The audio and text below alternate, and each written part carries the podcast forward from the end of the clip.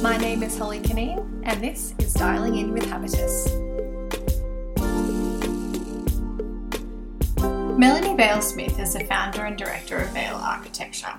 She's also no stranger to Habitus, having had Dawsey and House published in issue 39, Blackwood Rest recently live on Habitus Living, and joining us not too long ago for our In Conversation with series. Before founding Bale Architecture in 2012, Melanie had spent 10 years in partnership with another architect running a previous practice. That means that for almost all of her professional life, she has not only been a practicing architect, but also a business owner and people manager. It comes as no surprise when she concedes that throughout her degree, she always wanted to work for herself. Melanie mentors, lectures, and works tirelessly to improve educational standards. This year, she was appointed to the role of Associate Professor at UNSW, Faculty of Built Environment Architecture, having taught at the UTS School of Architecture for 12 years, where she was a adjunct professor. How does she do it all? Well, that's another conversation. Today, Melanie has graciously dialed in with Habitus to give a different insight. Having run businesses for nearly two decades, Melanie has no doubt had some ups and downs and sideways steps. While it may feel like nothing can compare to what we're going through today, past experience has certainly strengthened her resilience and adaptability muscles, and she is only too happy to share her learnings. Let's get into it with Melanie Vale Smith. Welcome, Melanie. Thank you for your time today and for dialing in with Habitus. Um, no problem. I'd love to start by hearing, in your own words, a little bit about your practice, Bale Architecture, and uh, I guess your journey with architecture so far. Sure. Um, yeah, so um, my name is Melanie Vale Smith, uh, and I'm the director and owner of Bale Architecture. We're a small practice in Sydney. We're based on the north side uh, and have been here for around just over eight years. Um, prior to that, I had another practice with a business partner, and we had an office in Newcastle and Sydney. And I had that practice for around about 10 years. Hmm. I've been running my own show, I guess you could say, for almost 18 years, which is a long time. Yeah. Uh, pretty much as long as I've been registered as an architect. Um, and as I was saying to my students earlier today in a lecture I was giving them, having my own practice was something I always wanted to do. And I think that's because I enjoy the autonomy hmm. of managing my time and my interests and what I do, and it's allowed me to be involved in lots of different lots of different things um, yeah. um, outside of the practice itself. Um, of course, the practice is core to what I do, and, and it's really important to me. And you know, we believe very strongly that our homes and schools, places of gathering, community buildings are really the glue that you know brings meaning to people's lives on an everyday basis. And I think people are really experiencing that even more so, both through the loss of being able to send children to school and how much that is really a glue that keeps our society together. Uh, but also that everyone's spending an inordinate amount of time in their homes, far more than they possibly ever envisaged. And I think even more so, kind of the beliefs that we have around what architecture contributes, I think are being reinforced by our current situation. Absolutely. I completely agree. And I think there's a lot of feedback around that I guess having run a business in you know two different forms for so many years, do you feel like you've learned anything, um, or you've had any similar occurrences in that time that have set you up for disruptions such as we're seeing now, and I'm sure many more to come? Yeah, I think I think over time I've learnt about what's really important for the practice to keep functioning mm-hmm. and what things can you sort of press the pause button on and what things you know you really do need to be doing. So I think it'd be very tempting to press the pause button on things like photography and marketing and capturing our recently completed work because of the expense and the time involved. But actually, mm. now is the time that we really need to be doing that that work and finding a way to do it, which is difficult when it's people's homes and you know we've got isolation going on, and mm. that's a bit of a challenge. Um, but you know, being creative around that is and thinking about um, how we're marketing the practices is super important. I think the other thing is um, I certainly experienced the GFC, yeah. and I actually think we did a really great job of of getting through quite a difficult period after that, where other practices lost all their work because they'd had clients who funded their projects in particular ways, you know, potentially because they've worked in the financial sector who had just completely lost everything. Hmm. Um, because we sort of have always had a scale of projects, we have some very small projects through to multi million dollar houses, and we do education projects. Because we'd started to uh, diversify at that time, we were able to weather it, I think, more so than other practices and we never lost more than one staff member because of that um, slowdown that occurred. So I think I've learnt the lessons around diversifying and not Yeah. just diversifying across typologies, but actually taking on a range of different clients within our residential typologies where we've done lots of different types of projects. Yeah. So Yeah. yeah, I think understanding your business and what it takes to run the business and where the costs are, very quickly you can identify what you can say goodbye to for a while. Hmm. Yeah. You know, um, unfortunately, I do think that this current crisis is probably, unfortunately, bringing to attention for many business owners in the in the creative industries, perhaps the weaknesses in their business models, Yeah. um, and maybe making some people pay attention to their business in a way that they've never had to before. And that's not a very nice thing to be happening, but I'd like to think that maybe that's a good thing. It might make us a better, stronger um, profession with a better sense of what we're about and where our value lies when we get to the other side of sort of the current situation. Yeah, definitely. I think it's making a lot of people, as you say, look at their businesses in ways that they haven't before, and hopefully from that you would um, you would think that maybe there are some takeaways and some lessons that we can learn. And I think it's quite interesting uh, that you mentioned the need not to press pause on marketing and promoting the business and documenting projects that you're finishing. For anyone who is surprised to hear that, why, to your mind, is that so important to continue with? Well, I think that um, again, this situation isn't going to go forever. Mm. Um, I think people are actually um, people have slowed down. Their pace of life has slowed down. They are paying more attention to things that are out there. Um, if they're interested in doing a project, they are actually paying more attention. And we we put out a newsletter a couple of weeks ago. We normally have a monthly newsletter. Mm. And um, the response to that newsletter was off the charts. The engagement was amazing, you know, especially when we first set the newsletter.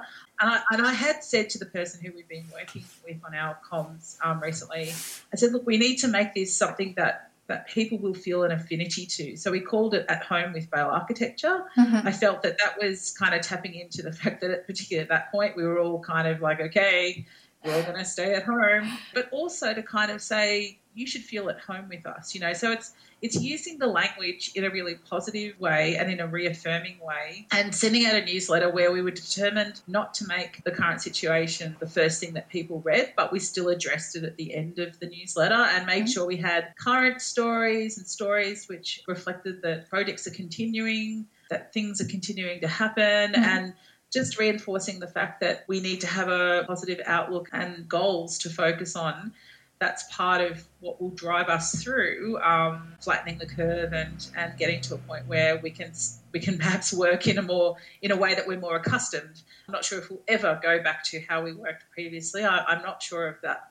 Uh, and whatever we determine as normal, I think everyone's normal is different anyway. Yes, but I guess yeah. yeah, something that looks more like what we were doing before. I think it's important to be positive and say, well, we're, people still want to build homes, they still want to build community projects. We still will have needs in all these different realms of our life, hmm. and that's kind of what we wanted to convey, and it was really successful. So I think having strong comms that can really fit with where people are at and not be like everything else that's around you, I think is really super important. That's why that has to keep happening, you know.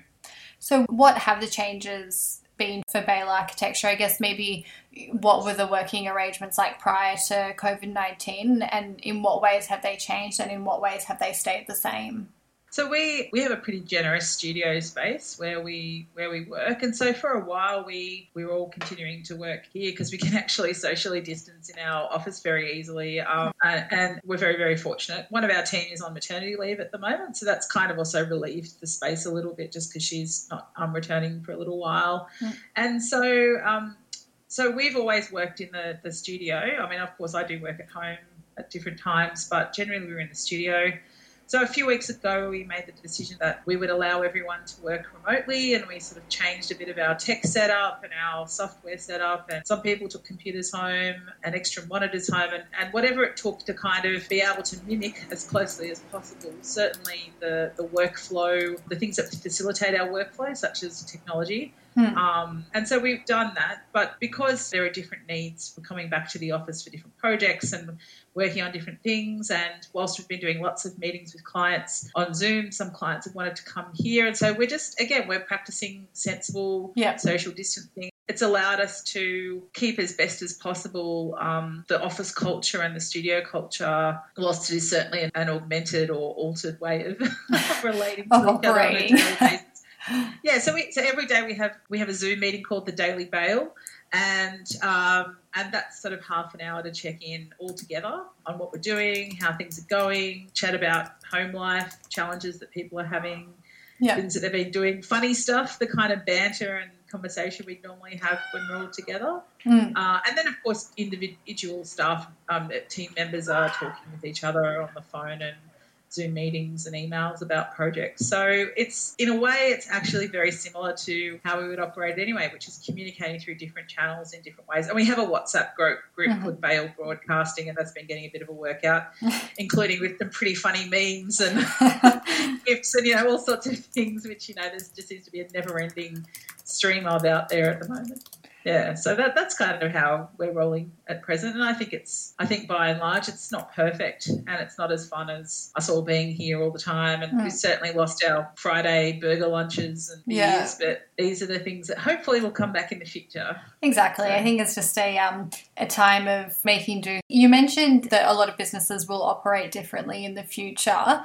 How do you Mm. think you might operate differently? I think that I'll probably be more open to people working from home if it Mhm. makes sense from the point of view of travel. Yeah. So certainly, you know, some of my team, you know, they might go to a site meeting, and if the site meeting's not far from where they live, they're kind of going home after that, and then doing the rest of their day at home, doing their site meeting notes and project items and those sorts of things. And I think you know there's there's some real common sense stuff there that we could actually eliminate a bit of stress and travel where it makes sense. And I think I've seen that we can do this kind of in a more continuous way. And so I think those sorts of decisions that I may have been quite reticent about in the past. I think I'm going to be much more open to that that flexibility. And I mean, we've always we've had lots of different ways for people to work in the past from the point of view of being part time and Mm. working uh, in different ways. But I think this is on another another level, and it certainly involves a lot of trust. It involves a lot of communication. But I think if you invest in that, then people will do well, and they will do their work because they want to. Yeah, I think yeah, it's an interesting point, and it's almost like on a system of of you know you want to do well because people are trusting you. How are you balancing trusting your employees, but then also making sure work's getting done, and then how are you managing keeping in touch with everyone and and you know your team between themselves as well without overloading each other with uh, catch ups or team meetings and, and that sort of thing because it is definitely a fine balance. Yeah, well, I think that's why we've made sure that our daily bail catch up, Mm. um, the half an hour meeting, is never never really longer than that half an hour because we don't want to have endless meetings for meeting's sake. You know, I think that's quite counterproductive actually. Mm. And I think if it becomes quite obvious after 15 minutes that it's much better that, you know, Andy sits down with Bill and Brad and talks through some markups, you know, on a different meeting or on a phone call, Yeah. then that's what they should do. So again, it's about timely, meaningful kind of meetings, regardless of whether that's in person or over the phone or um, over Zoom. You know, I think always it, it's applying that common sense of do I need a meeting? Yeah. you know, that old um, that old sort of matrix of do we have to have a meeting for this? You know, and I think Yeah. there's been a lot of over communication in the last six weeks, particularly just in general. Mm. You know, whether it's with your friends, family, there's a lot of misinformation going around. So we want to make sure that in the practice we're not succumbing to that over over communication, but that communication is meaningful and it's timely and it's purposeful and people know why they're doing it. And sort of, again, managing deadlines the way we would in the office um, if we were all sitting here, mm. just doing it with different medium, I guess, you know, if yeah, that makes sense. Definitely. And, and how does that extend to clients and also, uh, you know, collaborators and contractors and suppliers? How are you keeping in touch with them and, and sort of continuing projects without being accessible without taking up too much time either? Yeah, that's an interesting one. I think what has come out of the last few weeks is that I think generally we've been a lot more nimble than, say, some of our consultants, mm-hmm. you know, whether that's engineers or other consultants on our projects. And, and, I'm not sure why. It's not that they don't know how to operate Zoom. it's more it's more that I think because we're very used to meeting and discussing lots of ideas with clients and, and, and because we're often the one who's having lots of different conversations with people, I think they're not necessarily used to the level of communication or the demands of the communication that Zoom places on people. Right, yeah. Um, I'm just using Zoom as an example, but you know, video conferencing. Hmm. I think another thing is that I just, I mean, my old maxim, which is just get on the damn phone. You know, yeah. I get really sick of emails, and sometimes I just think, just get on the phone and ring them. You know, you can probably save 10 emails if you just get on the phone. So I, I think that we've had to, um, in resolving a few design matters, we've really just had to get on the phone with reps and with consultants and just nut through things um, using a combination of emails and phone calls sometimes. Sometimes that's been more timely than constantly jumping on the video conferencing. It can just mm. be really inconvenient to actually expect people to be talking with you face to face all the time. On camera, so, yeah. yeah. And I'm sure you've experienced that. And, and, I've kind of got off, like yesterday, I had seven hours of video conferencing and I just thought, this is nuts. Like, I would never put myself through seven hours of meetings because I probably physically couldn't get to all those meetings. Why am I suddenly bogging myself down? And it's because, you know, you can be literally sat at your computer and just move from one thing to the other because you aren't having to move through physical space. And so, mm. this is one of the things that I really look forward to returning. Not because I love meetings, but just being able to measure them out a little bit. Yeah. That you're not uh, on tap because people know you're sitting at your computer. There's a strong likelihood that you're going to be sitting at your computer. So, yeah. But again, it comes back to the effective communication really underpinning everything we do mm. and reminding ourselves of that, even in spite of the unusual circumstances we find ourselves in. Yeah, I guess we touched on this a little bit earlier, but I think it's a nice point to kind of conclude on, and that is what are the lessons that you feel like you're learning for your own practice, and what do you hope the industry uh, or even the country will take away from this experience? I think what we've already seen, and I think what we're going to see even more so, is that we are very adaptable creatures. And when the pressure's on, we are capable of doing things and changing the way, uh, changing norms very quickly to try and preserve the things that are most important to us. Now, obviously, that's been extremely difficult for our arts sector. As some people know, I'm also a musician. I have many friends, many, many friends who work in music and theatre and drama and production and film and whatever, and they are just in a world of pain. And I, I think it's very hard for them to find, there's quite limited ways for them to pivot, to use that term that's being mm. used a lot. But I do think it shows that we have resilience, that we can change the way we do things, and that, that maybe we should, you know, especially as in architecture as creative professionals, but also that we're in professional services, mm. that we can alter or change the way that we deliver our services and we can do it convincingly and we can get a, a great response from our clients and we don't have to necessarily do every meeting in person. And I think that's that's been really helpful because we have in the past had clients who've been overseas for periods of time during their projects, so we've done video conferencing and mm. managed meetings. But I think having to do it more frequently and doing presentations, it forces you to think you know, you can't rely on other things you might rely on when you're in person. And it becomes a little bit of a performance. And also, you have to be more organized. You know, you can't just duck out of the room every five seconds and grab that drawing you forgot. Mm you know, we're finding that when we're having design presentations, we're sometimes sending clients drawings or information before the meeting. So they've got a chance to familiarize themselves so the meeting can be as productive and useful for them as possible, that they don't feel lost in that, um, I guess, the filtering that happens when we're on each side of a screen there is a bit of a loss of the body uh, language and the physical contact and the you know mm. the feeling in the space and, and all those things that make a meeting what it is. It's making us probably more efficient, actually, in some ways. I think the other thing is, is that we have found working with different clients that uh, one of our clients has been immunocompromised, and being able to have the meetings remotely for her has been the relief of a lot of stress. And you sort of go, well, this is interesting. You know, mm-hmm. maybe we need to talk with clients more about, you know, would you be able to participate in meetings more if we did some of them remotely and some of them in the office and some of them, you know what I mean? And so Absolutely. it's getting it to, again, it's the disruption